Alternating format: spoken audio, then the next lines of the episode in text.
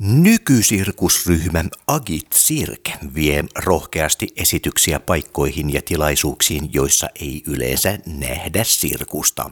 Seuraavaksi katsoja pääsee sukeltamaan 360 videotekniikan avulla virtuaaliseen maailmaan, kun Unum-teossarjan 3 uutta osaa saavat ensi-iltansa tässä kuussa. Esitykset on suunniteltu yhdelle katsojalle. Unum on sarja sirkusesityksiä, jotka koetaan virtuaalisesti mobiililaitteen ja kuulokkeiden kautta. Virtuaalisten esitysten sarjan kuratoi sirkustaiteilija Sakari Männistö.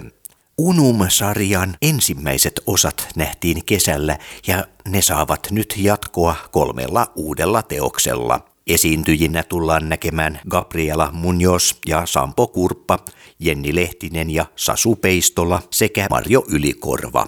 Unumin myötä Agit Cirk esittelee uuden tavan tehdä ja kokea esitys. Kyseessä ei ole media- tai digitaideteos eikä olemassa olevan esityksen ujuttaminen uuteen formaattiin. Videoita ei leikata, vaan esitykset nähdään alusta loppuun asti, kuten ne tapahtuivat, ja katsoja kokee teoksen kuin olisi ollut paikan päällä sitä katsomassa. 360 asteen videotekniikan myötä esityksistä tulee kuin peli tai leikki, jossa esiintyjä tarjoaa katsojalle vaihtoehtoja ja katsoja voi katsoa mitä julkeudessaan vain haluaa. Nämä uudet esitykset julkaistaan Agit Cirkin YouTube-kanavalla 24., 26. ja 28.11. Myös teossarjan 3 aiempaa osaa ovat edelleen katsottavissa. Näistä 3 kantaesityksestä 26.11. kello 10 päivänvalon näkee Jenni Lehtisen ja Sasu Peistolan Hold. Tapasin Jennin ja Sasun keskiviikkona 12. marraskuuta Käpylässä. Hyvät ystävät, seuraavaksi sirkus menee täysin metsään. Lähiradion kuulijat, me olemme Karjala-talossa. Karjala meillä ei ole mielessä, vaan nykysirkus. Nenäni edessä istuvat Sasu Peistola ja Jenni Lehtinen. Oikein hyvää päivää. Hyvää päivää. Hyvää päivää. Määritelkää, mikä Unum on. Unum on 360 virtuaalisesti koettava esityssarja. Onko tämä sitä nykyaikaa ja nykysirkusta? Kyllä, se vähän tahtoo näinä aikoina olla.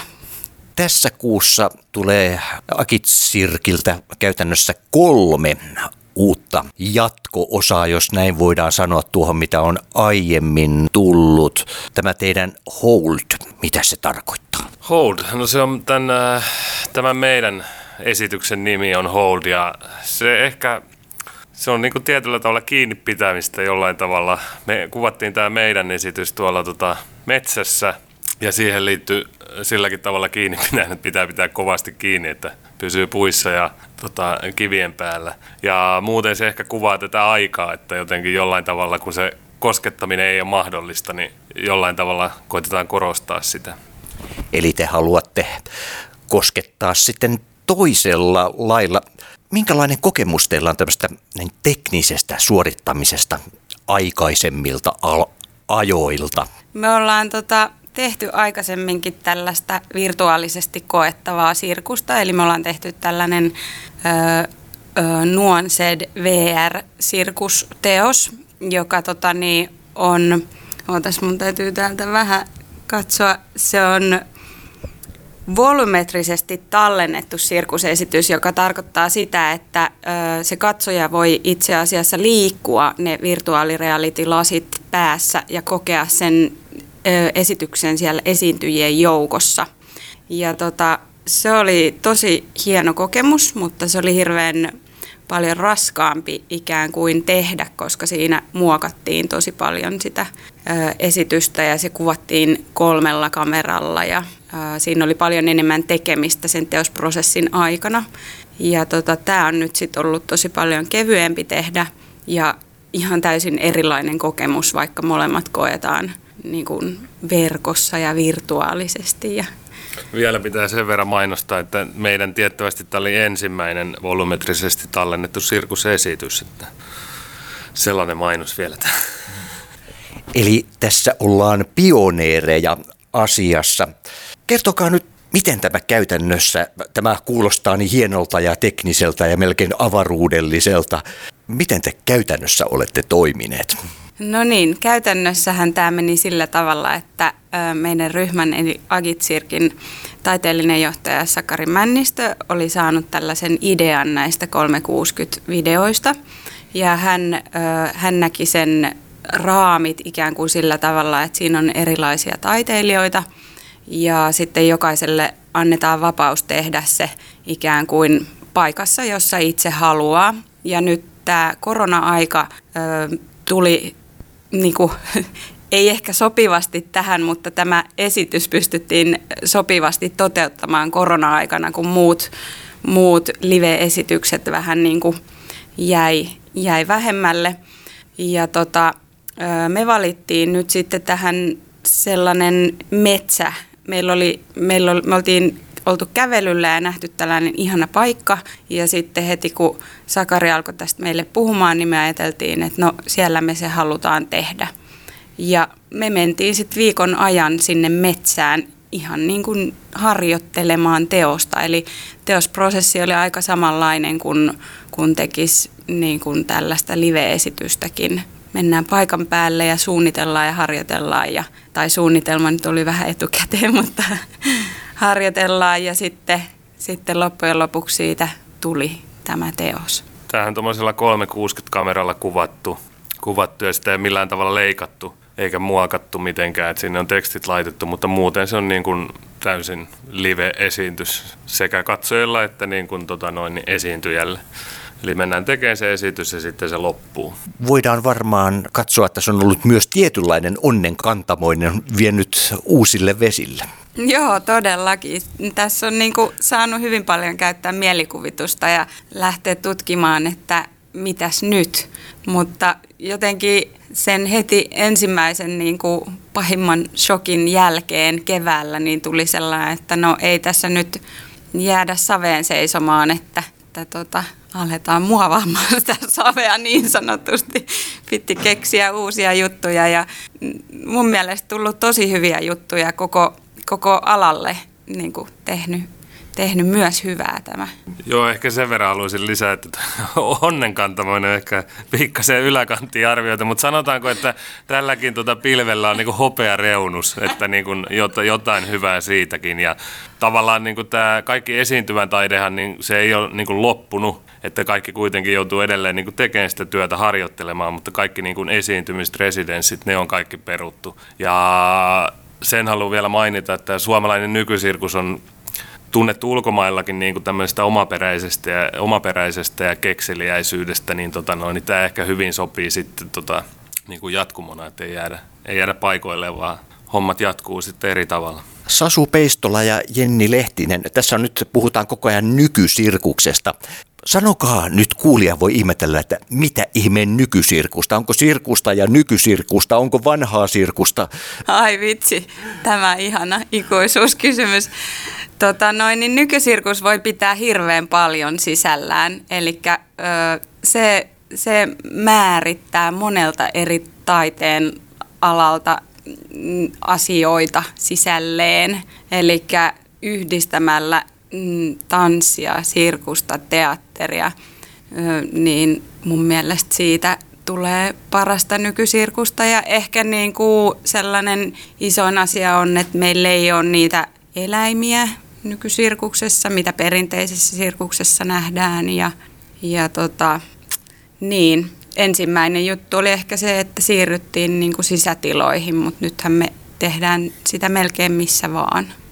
Joo. Se oli aika hyvin tiivistetty tämä nykysirkuksen käsite, että totta kai se elää koko ajan, että se, ehkä silloin mistä se lähti se uusi sirkus ja nykysirkus, niin siitä se on jo paljon niin kuin mennyt eteenpäin ja muuttunut tietenkin, niin kuin kaikki taiteen alat, jos ajatellaan nykytanssia tai teatteria, niin sehän niin kuin koko ajan elää, mutta varmaan nämä asiat, mitkä Jenni mainitsi, oli ne lähtökohdat, että tehdään tavallaan niin kuin enemmän niin kuin sisätiloihin, unohdetaan eläimet, on enemmän niin kuin tämmöinen, ei ole pelkästään niin kuin yksittäistä numeroista koostuvaa, vaan se on niin kuin semmoinen pidempi esitys ehkä. Mutta niin kuin sanottu, niin nyt tässä ollaan nyt ollaan teltasta tultu pois, nyt ollaan jo niin kuin nyky-sirkusta tehdään teltassa, että se ei tavallaan määritä se paikka enää sitä, mutta ehkä sellainen, että ei ole tärkeää, että mikä temppu siellä tehdään, vaan mikä siinä on niin kuin sen tempun takana, miksi se tehdään. Se on ehkä niin kuin tärkeää tällä nykysirkuksella, että miksi tehdään. Se ei enää riitä, että tehdään joku temppu, vaan siinä pitää olla, että minkä takia. Milloin Sasu Peistola ja Jenni Lehtinen ovat ajautuneet sirkuksen pariin? Vai onko sirkus kiskonut heitä luokseen vai ovatko he roikkuneet sirkuksen perässä? Mulla on sirkusura lähtenyt 2002 Turun taideakatemian sirkuslinjalta ja me molemmat valmistuttiin 2007 ja sitä kautta sitten ammattilaiseksi ja oikeastaan sen jälkeen ei ole sitten tullut muita töitä tehtyä, että tällä uralla on menty siitä lähtien noin 12 vuotta, 13 kohta. Oliko se itsestäänselvyys, että lähdetään sirkuksen suuntaan, että ei ollut mitään muita? No mulla itsellä on sellainen kuin vikellys taustalla, eli akrobatiaa laukkaavan hevosen selässä. Ja mä olin Suomen maajoukkueessa kymmenisen vuotta ja sitä kautta sitten niin kuin olen käyttänyt kehoani oikeastaan koko elämäni ja kävin siis Euroopan ja maailmanmestaruuskisoissa ulkomailla ja olen tykännyt niin kuin aina myös siitä puolesta elämässä, että pääsee näkemään muita paikkoja. Ja kokeilin sitten parturikampaajan uraa hyvin lyhyellä ajanjaksolla, eli vuoden tein sitä.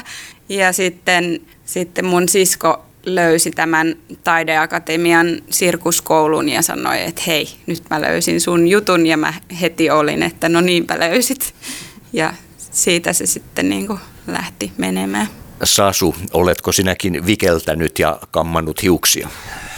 En ole tehnyt kumpaakaan. Itse asiassa jälkeenpäin olen käynyt hevosen selässä, mutta aika huonolla menestyksellä. Et en ole läheskään niin taitava kuin puolisoni Jenni tässä, mutta mulla on vähän samanlainen lähtökohta, että on harrastanut urheilua koko pienen ikäni, erilaisia lajeja ja sitten teatteria. Ja sitten kun näin tämän ilmoituksen tästä Turun taideakatemian sirkuslinjasta, niin jotenkin siinä ajattelin, että hetkinen, tässä nyt yhdistyy aika monta asiaa. Tässä on tämä todella kova fyysisyys ja sitten myös tämmöinen niin kuin esiintyminen, että ne jotenkin niin kuin iski ja sitten, no en ole katunut kyllä, että olen ollut tyytyväinen, että on tälle uralle lähtenyt. Niin, tässä nyt tuli tämä fyysisyys puheeksi, mutta entäs se henkinen kantti tässä, kuinka suuressa osassa se on? No kyllä, se on niin kuin tosi monella tapaa ikään kuin mukana. Ehkä isoin asia on se, että me ollaan vapaita taiteilijoita, eli me työllistetään itseämme hyvin paljon sekä Agit Cirk-ryhmän että monen muun työnantajan kautta. Ja kyllä tässä sitten on ihan myöskin, miten sen sanoisi, minulla on ainakin pelkokerrointa mukana. Eli meidän päälaji on pariakrobatia ja mä oon se lentäjä, eli se ylempänä kannateltava henkilö, niin kyllä siinä sitten niin kuin tulee se henkinen puoli ja hyvin paljon on niin kuin mukana sitä, että minkälainen päivä on ja minkälainen se oma mieliala on ja mikä on stressitaso ja se vaikuttaa siihen omaan fyysiseen tekemiseen ja siihen, että uskaltaako kokeilla jotain hurjia uusia juttuja ja sitten teoksen tekemisessä tietenkin, kun niitä tehdään monta kuukautta, niin siellä on erilaisia henkisiä ajanjaksoja mukana, mitkä sitten tulee vaikuttamaan sen teoksen lopputulokseen. Eli tässä on oltava luotto toiseen kunnossa. Joo, ehdottomasti. Pariakrobateissa varsinkin, niin se on, siinä on pakko olla tosi kova luotto. Sä pystyt tekemään niin kuin sen oman tonttis, mutta sä et pysty vaikuttamaan siihen toiseen, että molempien pitää hoitaa se oma asia. Mutta muuten sirkuksessa siihen yleensä niin kuin mediassa viitataan jotenkin niin kuin sekamelskana ja sotkuna, ja se täytyy sanoa, että sirkus on niin kuin hyvin organisoitua toimintaa, sekä ihan tämä perinteinen sirkus ja sitten myös tämä niin kuin meidän harjoittelu, että tavallaan sitä tehdään niin pitkään, että kaikki ne niin kuin riskit pyritään minimoidaan, jolloin niin kuin se, jos tehdään vaikka jotain yksittäistä temppua, se on niin loppuun harjoiteltu, että se riski on niin pieni kuin mahdollista. Mutta totta kai siinä aina, että jos on hurja temppu, niin siinä on sellainen, niin kuin pitää vähän ylittää itsensä. Mutta muuten koitetaan niin kuin minimoida riskit mahdollisimman tehokkaasti sillä harjoittelulla.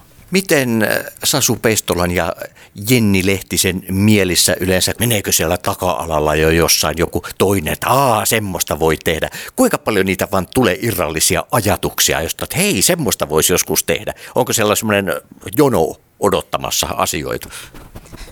Joo, kyllä siellä vähän on, että jotenkin se luova pää ei niin kuin mene tauolle, vaikka itse olisi tauolla.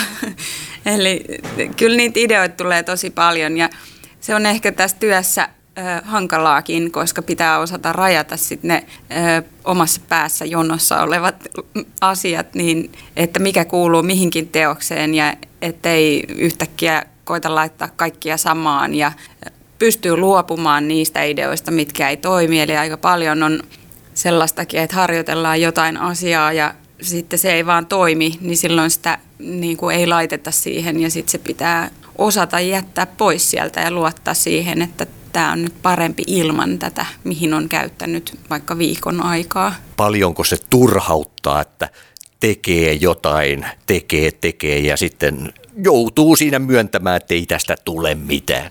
Se on ehkä aika tyypillistä muutenkin kuin esityksen teossa, että niin paljon harjoitellaan, ja se ei ole aina nousujohteista se, että välillä mennään, niin kuin käyrät menee alaskin päin, kun harjoittelee jotain temppua, että se on ominaista kyllä niin kuin kaikelle sirkukselle, nykysirkukselle varsinkin, niin, mutta kyllä ne aina sitten niin kuin pilkahtelee sieltä se niin kuin valo pilkahtaa, että hetkinen, tämä onnistui tai tämä sopii tähän. Ja, että niin. Joo, kyllä se on niin kuin, ja se pitää sanoa, että niitähän voi sitten aina käyttää, että jos tulee joku juttu, mikä ei välttämättä sovi johonkin teokseen, niin sitä voi sitten niin kuin kokeilla jossain toisessa, mutta ei kyllä voi turhautua, että sitten olisi pitkä ja kivinen tie, jos joka kerta turhautuisi, kun joku ei sovi johonkin.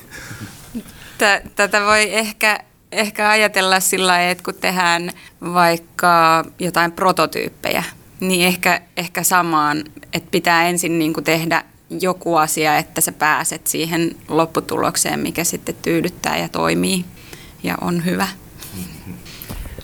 Te olette nyt tuolla metikössä olleet tämän Holdin parissa tuossa. Kuinka pitkiä päiviä siellä on ollut? Onko kukko laulanut aamulla, kun olette menneet, ja pöllö jo huhuillut, kun olette tulleet pois, vai?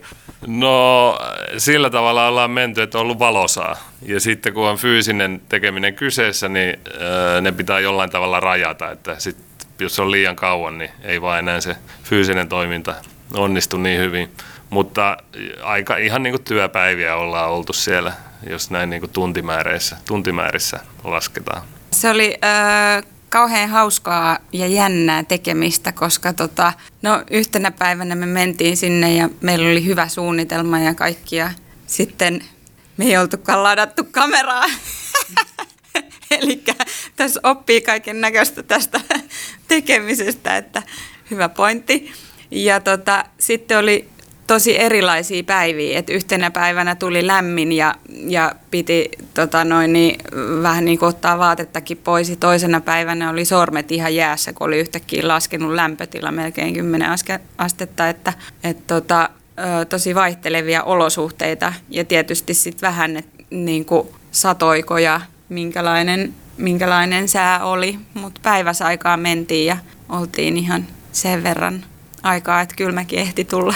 Te olette kuitenkin ilmeisesti löytäneet semmoisen paikan, missä on saanut olla suunnilleen rauhassa, vai onko tullut sienenpoimijoita ja löytäneet jotain muuta kuin korvasieniä? Ei tullut sienenpoimijoita, että saatiin olla ihan rauhassa. Että hyvä asia Suomessa tältä kannalta, että ei tarvitse hirveän kauas mennä, kun löytyy joku metsä, missä pystyy olemaan rauhassa. Ja sekin oli hyvä huomata, että miten lähellä kaikkia, vaikka asuisi Helsingissä, niin ei tarvitse pitkälle mennä, niin pääsit luontoon. Ja se oli mun mielestä yksi tärkeimmistä itsellekin, että hetkinen, että miksei sitä tule useammin käytyä tuolla luonnossa. Ainut mitä siellä jossain vaiheessa huomasi, että siinä oli joku sellainen maanrakennustyömaa lähellä ja sieltä kuului vähän ääniä. Et sitten huomattiin, että sellaisia on siellä videolla ja sit se oli itse asiassa ihan ok juttu sekin. Tarkoituskin tässä, että siellä ei ole piiloteltu mitään tämmöisiä, jos tulee jotain haja-ääniä, että ne kuuluu siellä sitten. Ne kuuluu osana sitä live-esityksiä, että mitä siellä tapahtuu, niin sen katsoja näkee ja kuulee. 26.11. tämä näkee nyt sitten päivän valon. Onko homma jo paketissa? Kyllä se nyt on. Nyt se on nähtävillä jo meille itselle. Ei ole vielä julkistettu tietenkään, koska ensi ilta on silloin. Mutta joo, se on kyllä tehty. Kuinka kriittisesti te katsotte itseänne? Yleensäkin tietysti näitä erilaisia projekteja tehdessä, mutta esimerkkinä nyt juuri tämä. Kyllä katsotaan aika kriittisesti. Ehkä kun on tullut vähän ikää, niin on hiukan armollisempi itselle, mutta mulla ainakin henkilökohtaisesti on tosi vaikea katsoa mitään videoa, koska siellä näkee vaan ne virheet, että ei, vaikka ne ei... Muille katsojille se ei varmaan ei edes näy mitään, mutta on aika kriittinen, että siitäkin täytyy vähän opetella pois. Joo, kyllä se näin on, että nimenomaan sieltä videolta itseä on tosi vaikea katsoa. Ja kyllä tässäkin kävi niin, että Sakari Männistö, joka editoi nämä, niin tai laittoi ne tekstit sinne, alkutekstit ja lopputekstit, niin hän oli laittanut väärän version ja kyllä me sitten heti älähdettiin, että hei, että tämä osa oli tässä huono, joten vaihdetaan siihen parempaan. Mutta kyllä ne omat virheet sieltä huomaa heti, vaikka ne ei niin näkyisi sinne yleisölle. Mitä sirkus päällimmäisenä antaa Sasu Peistolalle?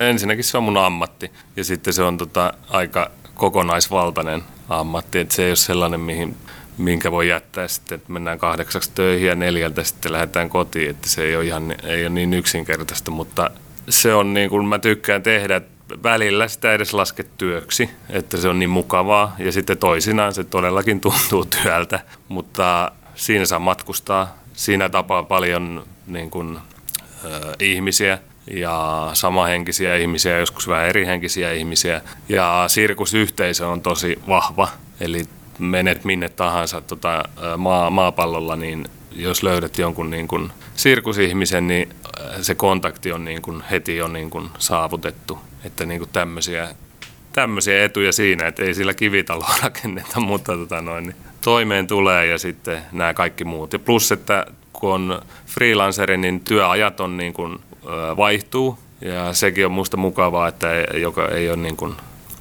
jokainen päivä ei ole samanlainen. Siitä saa tosi paljon elämän sisältöä, sosiaalista kanssakäymistä, pääsee vaikuttamaan asioita, eli se oma taide on tapa vaikuttaa yhteiskuntaan. Jos haluaa sanoa jotain suuremmalle määrälle ihmisiä, niin tällä tavalla me pystytään viemään sitä omaa sanomaa ikään kuin suuremmalle joukolle. Ja just niin kuin Sasu sanoi, että tämä on hirveän sellainen, miten sen sanoisi, niin kuin lämminhenkinen ala tai jotenkin näin, että kun sä tapaat sirkusihmisiä, niin siinä on jonkunlainen yhteenkuuluvuus heti olemassa ja pääsee puhumaan samoista asioista ja samat asiat kiinnostaa ja hyvin vähän kilpailua tällä alalla. Ja fyysinen kunto ehkä, vaikka tässä tuntuu, että joku päivä aina joku paikka kolottaa ja kivistää, mutta jotenkin toivon, että se fyysinen kunto auttaa sitten jaksamaan sitten, kun sitä ikää tulee, niin vielä pysyy toimintakunnossa vielä sitten vanhempana. Jenni tuossa sanoi, että on myös mahdollisuus sanoa asioita. Mitä te haluatte sanoa teidän teoksillanne?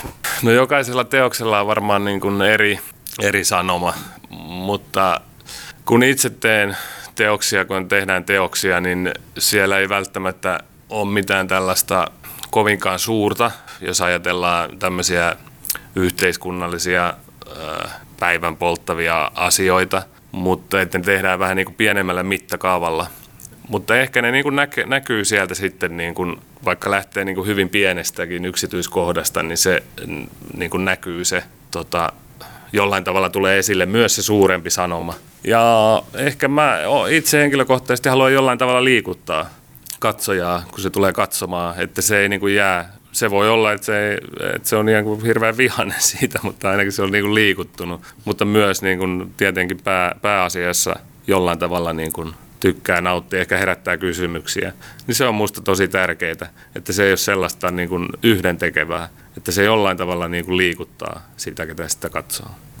Joo, kyllä mä yhdyn näihin Sasun sanoihin, ja usein meillä saattaa olla joku teema tai joku sanoma, mikä on itselle tärkeää tai jonka kokee, että haluaisi, mikä tapahtuu yhteiskunnassa, niin kuin no otetaan nyt vaikka tällainen ihan yleinen tasa-arvo tai joku tällainen, ja se saattaa olla siellä niin kuin lähtökohtana teoksessa ikään kuin pohjalla, jota ei kuitenkaan sitten konkreettisesti tuoda sinne esille niin, että se näkyisi jonain ääneen sanottuna asiana tai tällaisena, mutta se saattaa näkyä siellä niin kuin meidän omassa tekemisessä, jota kautta me sitten herätetään niille ihmisille niitä kysymyksiä tai ajatuksia.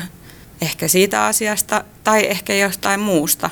Eli mulle kauhean tärkeä asia on se, että sille ihmiselle, sille katsojalle jää sitä omaa tulkinnanvaraa.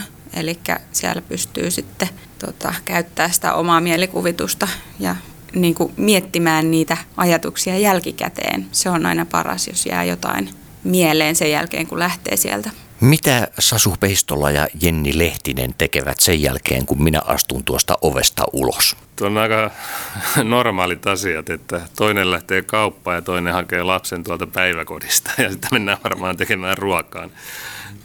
Ihan normaaleja asioita. Kyllä, joo tällaista elämää meillä. Harjoituksia ja on toimistotöitä ja sitten on ihan sitä perusperhe-elämää ja sitten jos on esityksiä muualla, niin sitten mennään niin kuin jossain muualla tehdään näitä samoja asioita aika usein. Eli vaikka jos on kiertue tai esityksiä ulkomailla, niin siellä kuitenkin tapahtuu nämä samat asiat, mitä täälläkin. Nykysirkusryhmä Agit Cirk vie rohkeasti esityksiä paikkoihin ja tilaisuuksiin, joissa ei yleensä nähdä sirkusta. Seuraavaksi katsoja pääsee sukeltamaan 360 videotekniikan avulla virtuaaliseen maailmaan, kun Unum-teossarjan 3 uutta osaa saavat ensi-iltansa tässä kuussa. Esitykset on suunniteltu yhdelle katsojalle. Unum on sarja sirkusesityksiä, jotka koetaan virtuaalisesti mobiililaitteen ja kuulokkeiden kautta. Virtuaalisten esitysten sarjan kuratoi sirkustaiteilija Sakari Männistö.